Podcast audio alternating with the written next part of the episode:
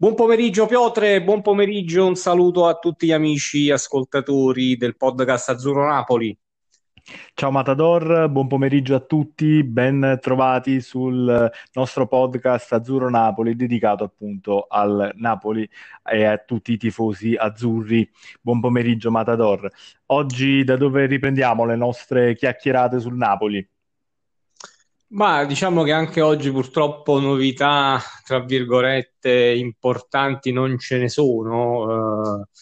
Uh, um, c'è qualcosina, qualche possibile novità riguardante Milik. Um, almeno insomma ho letto uh, già ieri sera, ma anche in mattinata, che ci dovrebbe essere pronto probabilmente una, mm, una, conferenza insomma tra Napoli e Tottenham per discutere un pochettino uh, del futuro del polacco. Sì, ho letto anch'io che insomma, ecco, Milik era stato accostato al Tottenham, Tottenham che comunque si è mosso, si, è una delle squadre che comunque è stata abbastanza attiva negli ultimi giorni di mercato, è andata a riprendere Bale dal, dal Real Madrid e sembrava essere alla ricerca di un vice Kane. Eh, potrebbe essere questo il ruolo per Milik. Sì, in effetti potrebbe essere una buona soluzione, penso anche per il ragazzo che comunque insomma il Tottenham è da diversi anni ormai direi una realtà piuttosto forte in Premier League eh, che ben eh, figura anche nelle competizioni europee quindi potrebbe essere una giusta soluzione. Bisogna capire un attimino le cifre come hai detto giustamente tu eh, il Tottenham ha già speso parecchio in questa sessione a parte Bella ha acquistato anche Reguillon eh, come terzino sinistro, sempre dal Real Madrid. Quindi, insomma, credo che debbano stare anche attenti a livello economico su determinate cifre. Eh, speriamo, insomma, l'augurio è che possa andare a buon fine questa, questa chiamata, insomma, tra i due club e credo poi, insomma, che accordarsi col giocatore non ci dovrebbero essere problemi. Assolutamente. Poi l'altra pista, sempre legata a Milik, quella riportata poi dal quotidiano di Napoli il mattino, eh, riguarda eh, l'Atletico di Madrid, che essendosi liber- liberata da, eh, insomma, di, di Morata, eh, potrebbe essere interessata all'acquisto di un attaccante e quindi in questo senso il Napoli avrebbe proposto eh, Milik appunto proprio all- all'Atletico. Sì, diciamo che anche lì dovrebbe fare tipo da vice perché a quanto so, insomma, l'Atletico ha praticamente chiuso Suarez dal Barcellona, quindi eh, in quel caso ovviamente credo che il titolare lo faccia Suarez come, come prima punta, però insomma sappiamo che Milik è bravo eh, tra virgolette anche ad affiancare una prima punta, non necessariamente a fare lui la prima punta, potrebbe essere comunque un vice Suarez, uh, sì, potrebbe, potrebbero esserci spiragli anche lì, anche se la vedo un pochettino più, più, difficile. Diciamo che negli ultimi giorni comunque si è parlato molto di soluzioni estere, quindi credo che a livello di campionato italiano non ci sia più possibilità, insomma, per, per Milik. Sì, perché comunque le squadre che erano interessate finora, che erano appunto Juventus e Roma, eh, vuoi per un motivo, vuoi per un altro, comunque essendo saltato il passaggio di, Ze- di Geco alla Juventus, inevitabilmente eh, si è bloccato anche il passaggio poi di Milik alla Roma, eh, dopo che era già saltato quello di Milik alla Juventus. Sì, si è parlato anche di Fiorentina nei giorni scorsi, mm, ma non so quanto ci possa essere, eh, quanto possa essere reale la cosa, anche perché poi con la Fiorentina più che altro un discorso di scambi, quindi eh, si diceva che poteva interessare Castrovilli, poi Pulgar, però la vedo un po' complicata, anche insomma trovare la, mm, la soluzione, cioè che, che Milik accetti la Fiorentina non credo sia così scontato sinceramente. E poi quando ci sono da fare questi scambi, sono, eh, sono, trattative sempre molto più complicate rispetto ad un acquisto, una cessione o un prestito con diritto di riscatto. Quando ci sono da mettere d'accordo, prima di tutto due calciatori, eh, due presidenti, l- l- insomma la, la, situazione diventa sempre più, più, più complicata. Sì, sì, sì, assolutamente sì. Eh, il discorso Milik credo che mh, possiamo, tra virgolette, chiuderlo qui, nel senso che dobbiamo attendere novità da Londra. Eh, è chiaro che vendendo Milik siamo lì. si dice che eh, insomma si potrebbe sbloccare un pochettino il mercato azzurro la speranza è, è quella, eh, però dobbiamo, dobbiamo, purtroppo attendere. E, ripeto, i giorni che ci separano dalla chiusura del mercato comunque iniziano a essere pochi ed è sempre più difficile andare poi a trovare qualcosa di qualità nei ruoli che poi effettivamente ti servono. Sì, assolutamente. Si parlava anche di altre cessioni minori, Mm, sì. Ricordiamo sempre eh, tra le notizie mh, mm, venute fuori poi in queste ore eh, l'interesse del Cagliari per un AS e ehm, sembra insomma che ci sia una pista che porta eh, alla, alla Ligan per quanto riguarda poi eh, Malqui quindi il, ah. eh, il, terzo terzino destro del Napoli sì. a questo punto, dopo sì. Di Lorenzo Isai, ma qui a Napoli non avrebbe spazio e quindi si parla di una cessione eh, sì. ipotetica in, in, Francia, però insomma è, è da capire bene poi da... quale sia la sua... Sì, sì, è, ancora diciamo più che altro un rumors che sta venendo fuori proprio in, questi, in queste ore. Invece su NAS credo sia, le parti siano molto vicine, almeno eh, a quanto eh, letto e visto ieri sera, mh, sarebbero veramente quasi pronte a chiudere questo scambio, questo affare diciamo, tra Napoli e Cagliari. E un altro buon colpo per il Cagliari sarebbe un ass dopo Godin, eh, pare stiano trattando con l'Inter anche il ritorno di Nainggolan. Insomma, una, una, bella, una bella realtà sta, sta venendo fuori il Cagliari, anno dopo anno si rafforza sempre di più.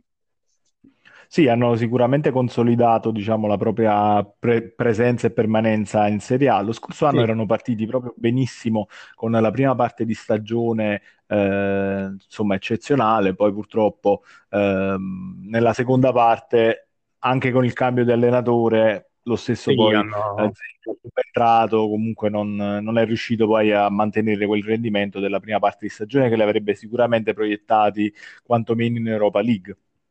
Sì, hanno rallentato un pochettino, però rimane comunque un'ottima squadra, sinceramente. Eh, ripeto, poi con questi due, due, tre colpi che piazzano ogni anno di qualità, perché poi Godin, insomma, per Cagliari è un gran bel difensore, sì. sinceramente. E, e, un As anche, sarebbe un ottimo acquisto eh, sull'esterno destro, perché a me il ragazzo a livello di qualità direi che c'è poco da dire sinceramente. Nelle, nelle, partite che ha fatto anche col Napoli l'ha, l'ha dimostrato appieno. Manca sicuramente di continuità, però sai, in una realtà come Cagliari dove te, giochi titolare praticamente potresti davvero eh, fare grandi prestazioni e aiutare la squadra ad avvicinarsi a questa zona Europa che secondo me sì. eh, il Cagliari già, già così potrebbe, potrebbe eh, quasi arrivarci.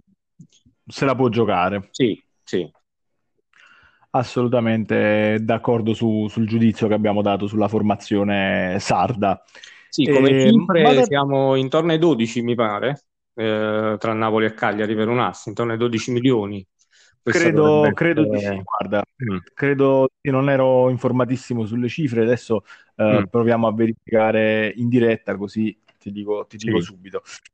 In, intanto poi mh, mm, ti dico, diciamo, guardando un po' eh, quelli che erano i calciatori in uscita, sembrerebbe che eh, Younes sia poi quello più indicato a restare, diciamo, a Napoli. Vuoi perché ci sono, ci sono minori richieste, cioè anzi mh, scarseggiano mm. completamente le richieste, mm. e voi perché comunque quello che ha il profilo un po', il curriculum un po' più, eh, diciamo, da Napoli, tra i due. Sì.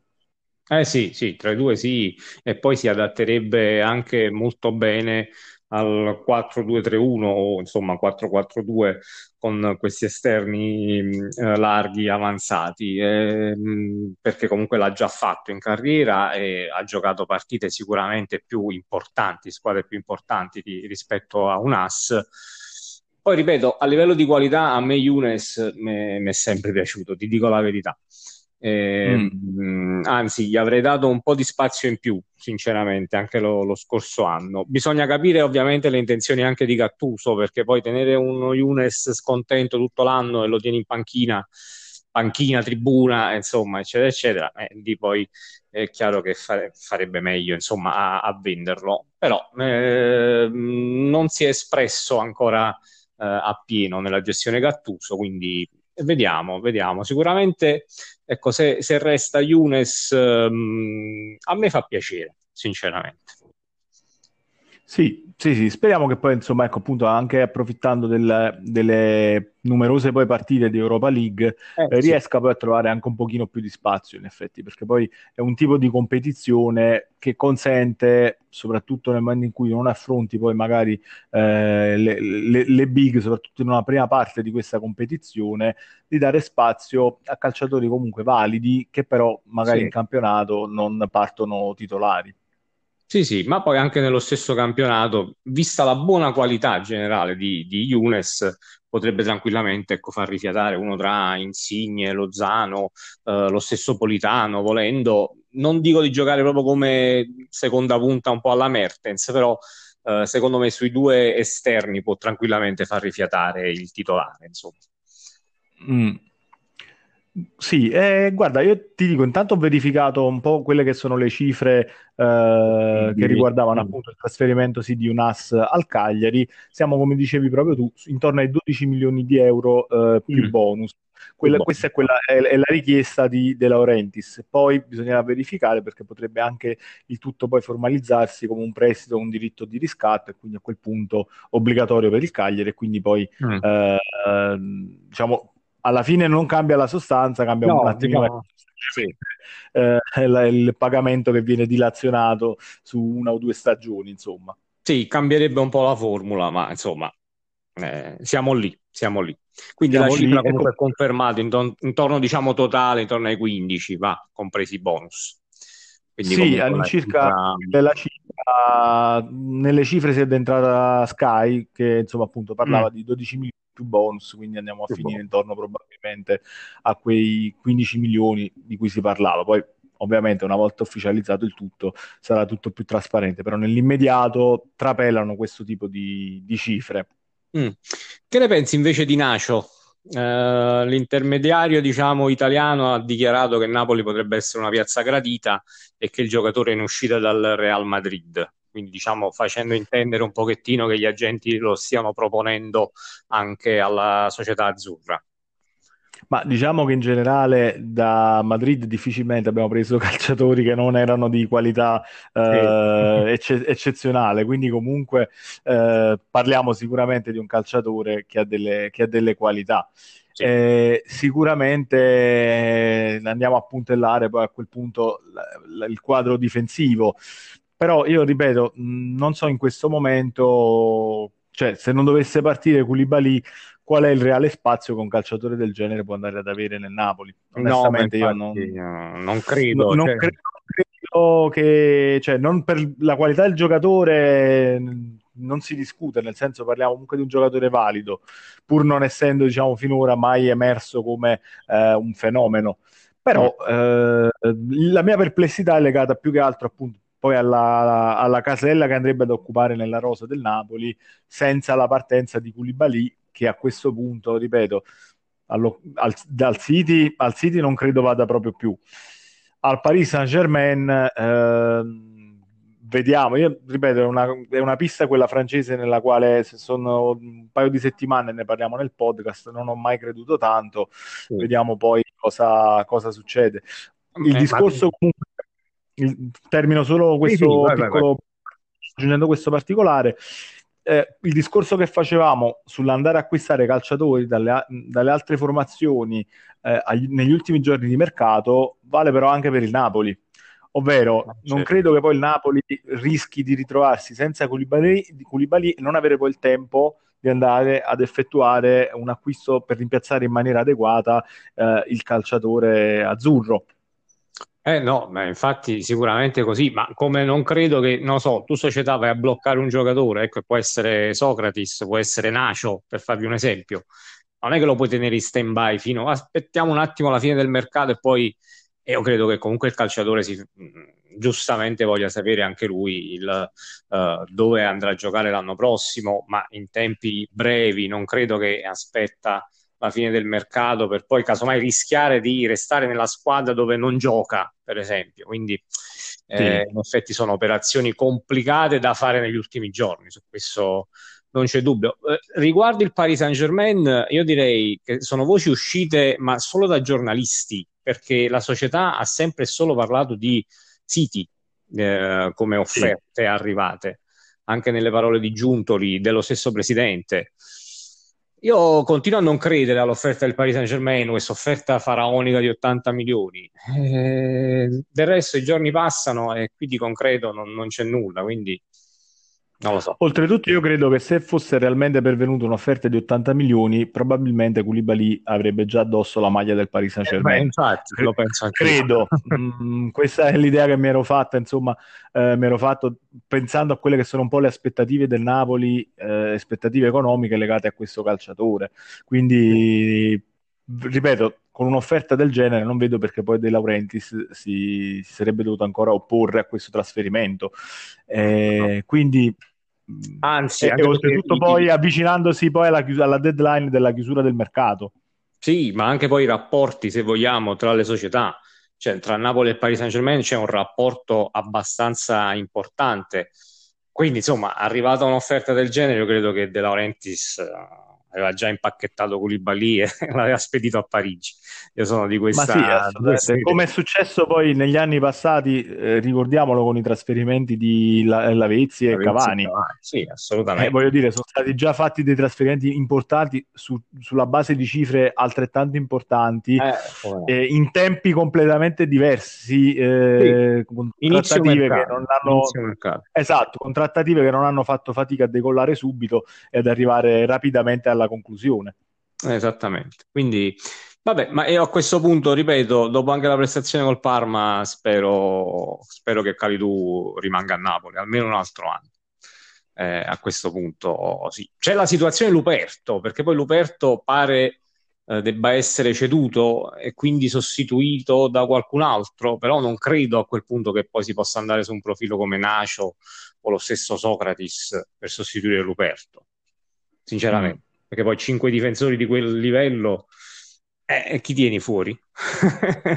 Assolutamente. eh, perché poi c'è anche Mazzini, no, no, ma è... Eh, non, non dimentichiamo. Appunto, appunto. Comunque è appena arrivato eh, Ram- eh, Ramani che comunque eh, eh certo voglio dire, eh, anche lui se, se, è arrivato a Napoli è arrivato con aspettative comunque di vedere il campo, non sì, tanto sì, di, ma... ecco, di, di, sedersi in panchina o in no, tribuna, no, peggio ancora. Ma poi eh, sembra veramente un ottimo difensore, quindi uh, lo terrei seriamente in considerazione. Ecco. Assolutamente.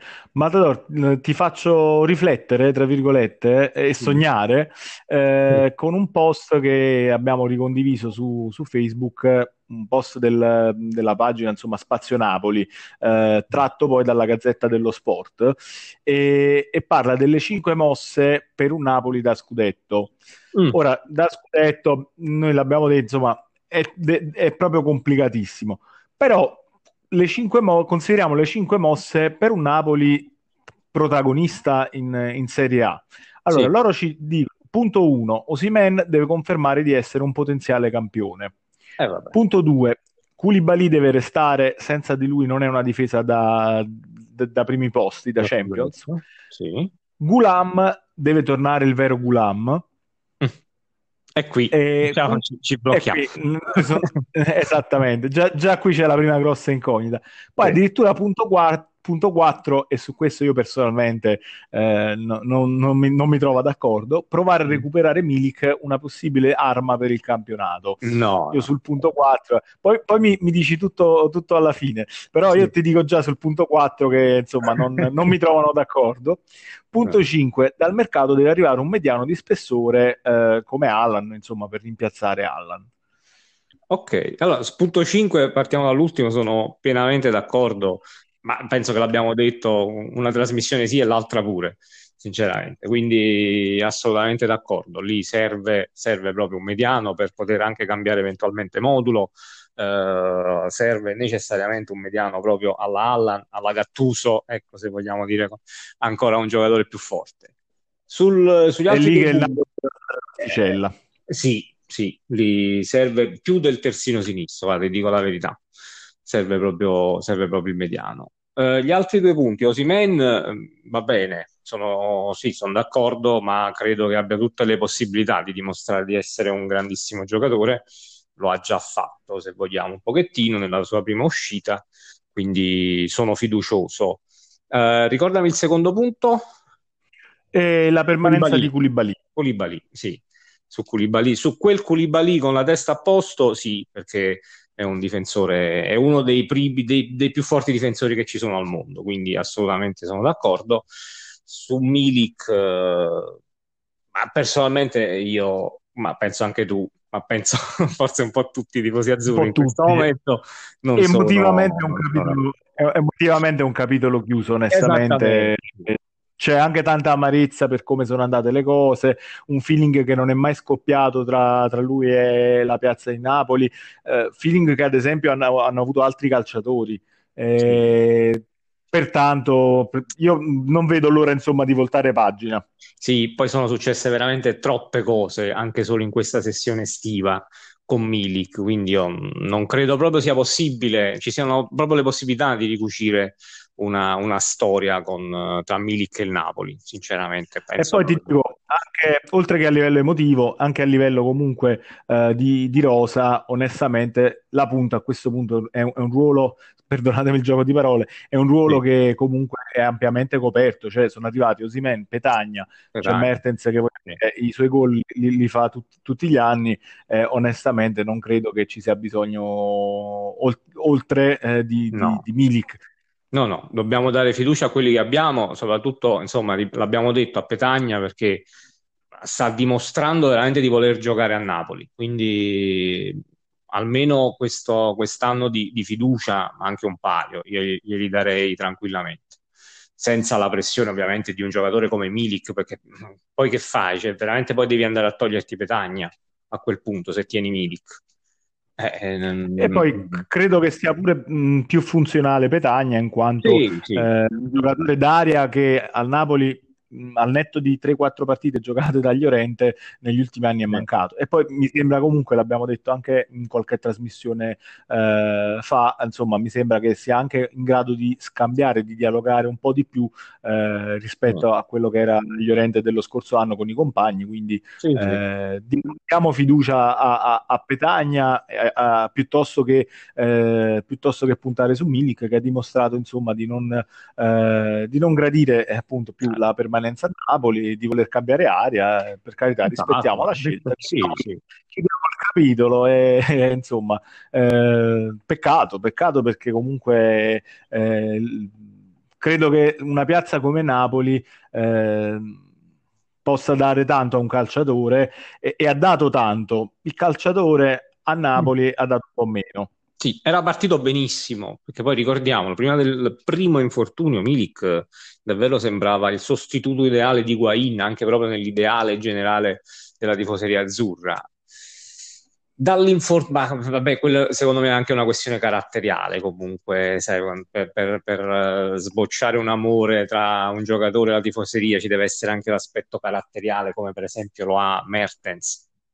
Per farti sì, sì, assolutamente. Eh, quindi Vabbè, pa- eh, pazienza, eh, ma, infatti, ma, infatti, proprio perché tra, tra, le prime motivazioni ti parlavo proprio di un feeling che non è mai sbocciato, sì. perché veramente io credo che per indossare la maglia del Napoli e, e, di calciatori che l'hanno indossata, ne abbiamo visti tanti, ci vogliano delle caratteristiche appunto umane, caratteriali, morali, che senza delle quali eh, non... Eh, non, insomma, non, non, si riesce poi a far bene neanche in campo. Sì. Sembrano due aspetti collega- apparentemente scollegati, eh, diciamo, la vita fuori dal campo eh, e eh, quello che succede poi in mezzo al campo, in realtà sono profondamente connessi. gli esempi di calciatori che avevano potenziale ma non, che non sono riusciti a, a, esprimerlo per motivi caratteriali eh, sono, sono, tanti, anche negli anni più recenti, senza andare poi magari a recuperare eh, giocatori pseudo campioni magari de, di, sul finale degli anni 90, ma certo. ti cito per esempio eh, non so, Verdi, arrivato a Napoli sì. eh, eh, da un ottimo campionato al Bologna, a Napoli non è riuscito poi più a, esprimersi. Sì, è vero. Tu Napoli la devi vivere, deve proprio entrare nella città eh, con passione, altrimenti non riesci ad esprimerti in campo. È la realtà, eh, purtroppo siamo una realtà particolare. Da questo punto di vista, però, è bello anche così, è bello e passionale anche così. Cioè, il San Paolo o ti dà la carica o ti terrorizza e Sì, quindi di fatto Di fatto poi è così, bisogna avere gli attributi caratteriali per eh, prendere da questo, da questo stadio meraviglioso una spinta in più per far bene e non farsi condizionare e poi non riuscire a esprimere il proprio talento. Esatto, sì, sì, sì. È così. Bene, Matador, siamo alla fine della puntata di oggi. Sì, e quindi su questi cinque Al- punti per lo scudetto ci troviamo almeno su tre d'accordo con la Gazzetta. Sì, sì, con- sì, sì, assolutamente. Escludiamo soltanto, diciamo, il Ah, ci siamo punto, il punto dimenticati Gulam, il recupero di Gulam. Eh, ma ne abbiamo parlato tantissimo in questi Sì. Gulam. Eh, il calciatore, per carità, ha espresso più volte insomma, tutto il suo, il suo talento, il suo potenziale. I dubbi sono riguardano la condizione fisica e Sì. eh, il rapporto con la società, perché c'è qualcosa con la società che non, non funziona, insomma. Quindi, ehm, al netto di risolvere queste problematiche, per carità, Gulam è un calciatore che può dare tanto. Sì, poi insomma a livello umano comunque è sempre stato una gran persona, dobbiamo dire la verità, Eh, sempre disponibile anche con i tifosi, quindi n- non è quello il problema, è proprio la tenuta fisica che, eh, ragazzi, proprio Sì, viene da sì. due infortuni veramente gravi, evidentemente anche lui ha paura di forzare in maniera particolare eh, su- sulla parte infortunata, quindi non lo so, ed ed è veramente difficile perché poi a certi livelli avere un giocatore, ecco così, a metà servizio. Abbiamo visto, ci siamo fatti due anni praticamente con un terzino sinistro di ruolo e basta. Quindi, No, no, è un qualcosa che non ci si può più, più permettere. no, se vuoi puntare allo scudetto, no. Secondo me non, non puoi puntare sul recupero di Gulam, ma devi andare su altri profili. Io credo che poi alla fine la decisione del Napoli eh, sia quella comunque di puntare su Mario Rui in primis e su Isai adattato a sinistra. Però vediamo nei prossimi giorni. La- il- insomma, non, non- non è una soluzione che, che mi, che mi No. conforta più di tanto, però anche l'esperimento di Parma mi fa capire che la società voglia fare questo tipo di, di tentativo per quest'anno. Vediamo un attimino Sono, sono se il d'accordo mercato ci sì, sono d'accordo su Mario Rui, mh, sull'adattamento di Isai, proprio no, però... Io in generale sull'adattamento di un destro a sinistra non sono, non esatto, esatto. convintissimo. Salvo pochissimi casi al netto di Paolo Maldini e qualcun altro, Vabbè, i però, risultati, lì parliamo di risultati non sono mai stati, non sono mai stati eccezionali per, per- quasi per nessuno. Quindi, Eh, eh, eh, ripeto, bene, va bene. Matador, siamo, siamo in chiusura. Siamo Io chiusura, mh, sì. saluto a tutti i nostri, alle nostre ascoltatrici e ai nostri ascoltatori che ci seguono da tutto il mondo. Abbiamo insomma ascoltatori che abbiamo scoperto ci seguono dal Canada, dagli Stati Uniti, dalla Francia, eh, dall'Olanda. Salutiamo, sa- vi salutiamo tutti e vi ringraziamo e vi diamo appuntamento alla prossima puntata. Grazie a tutti, grazie Piotre e ci, ci sentiamo domani. Un abbraccio a tutti, Forza Napoli sempre. Ciao Matador, ciao a tutti.